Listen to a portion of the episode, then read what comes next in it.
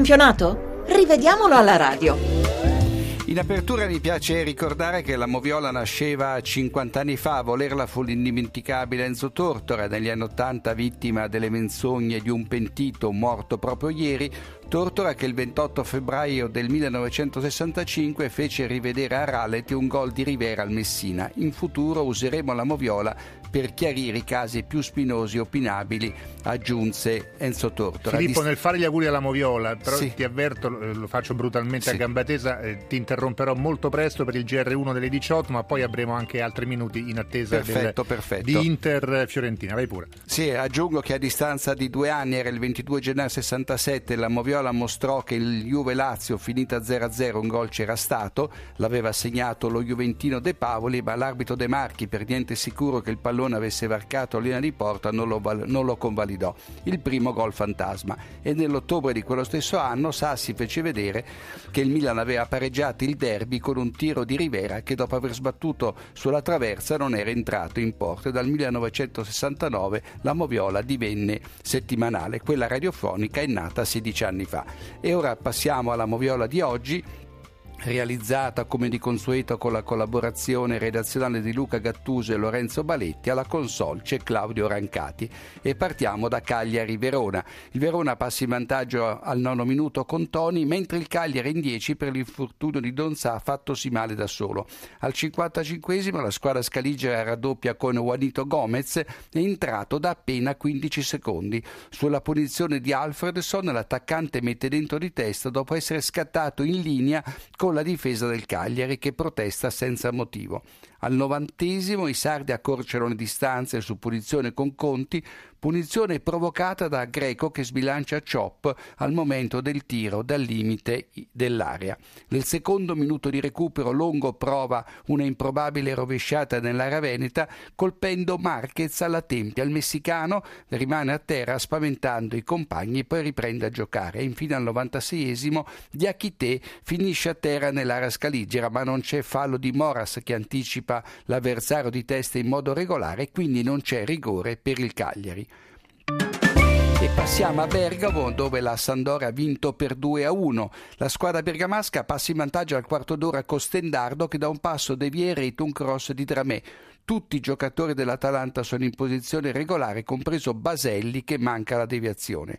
Al trentunesimo Sportiello anticipa in uscito Caca che cerca ugualmente il pallone e colpisce il portiere avversario con il piede a martello, manca il giallo al Doriano.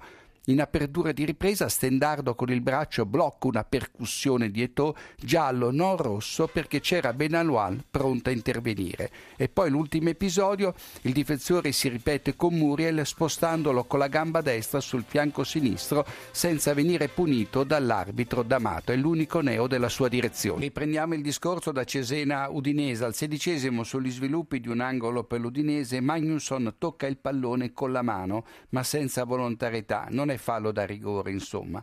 In cinque minuti l'arbitro dovere estrae per tre volte il cartellino giallo tra il ventiquattresimo e il ventinovesimo del primo tempo sempre per falli importanti ai danni di Ertò, Capelli e Magnusson.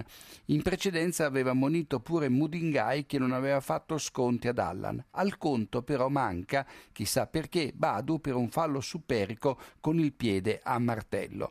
Cesena avanti al 76esimo, cross di Brienza, testa di Rodriguez e gol con Rodriguez Lopez tenuti in gioco da Ertò. A un minuto dal novantesimo gialla Danilo che in gioco pericoloso colpisce Diuric al viso. E andiamo a Palermo, dove Palermo ed Empoli hanno impattato 0-0 nonostante le tante occasioni da gol. Il primo episodio da Moviola al decimo, Gonzales all'interno dell'area siciliana intercetta con il braccio lungo il corpo un rinvio di Vitiello, suo compagno di squadra. Non è rigore, in caso contrario sarebbe stato un fatto più unico che raro. Due minuti più tardi Vasquez colpisce la traversa con un gran tiro di sinistro e il pallone finisce sul naso di Sepe, costretto a essere medicato. Al 36 Mario Rui manda con veemenza Morganella a sbattere contro la panchina aggiuntiva del Palermo. Difensore dell'Empoli non viene ammonito, mentre Morganella è costretto a lasciare il posto a Rispoli. E Rispoli si fa subito ammonire placcando proprio Mario Rui, neanche giocasse a rugby. Al 43esimo Di Bala marcato da Tonelli finisce a terra un metro dentro l'area toscana ma non c'è fallo è l'attaccante che si incarta marcando un colpo di tacco. Di Bala rischia grosso al 51esimo quando da dietro sgambetta Isai senza avere la possibilità di colpire il pallone, solo giallo gli va di lusso. Al 57 manca un rigore all'Empoli, quello che poteva cambiare il corso della partita. Su cross di Saponara da Prelà sposta Vessino nell'area siciliana. L'arbitro fa giocare il, per, il contatto però è da rigore. Ed eccoci all'ultima partita del programma pomeridiano, quello delle 15, eh, Sassuolo-Lazio. Al settimo Biglia lancia Keita che si fa anticipare da Consigli, ma dopo essere scattato in fuorigioco e l'assistente Cariolato non fa sconti. Dopo il quarto d'ora Bianco rischia rigore trattenendo per un attimo Keita, che prima resta in piedi e poi si fa ipnotizzare da Consigli giallo pesante al ventisettesimo. Ne fa le spese Parolo che molla un pestone a Zaza e viene ammonito diffidato, salterà la prossima partita con la Fiorentina all'Olimpico.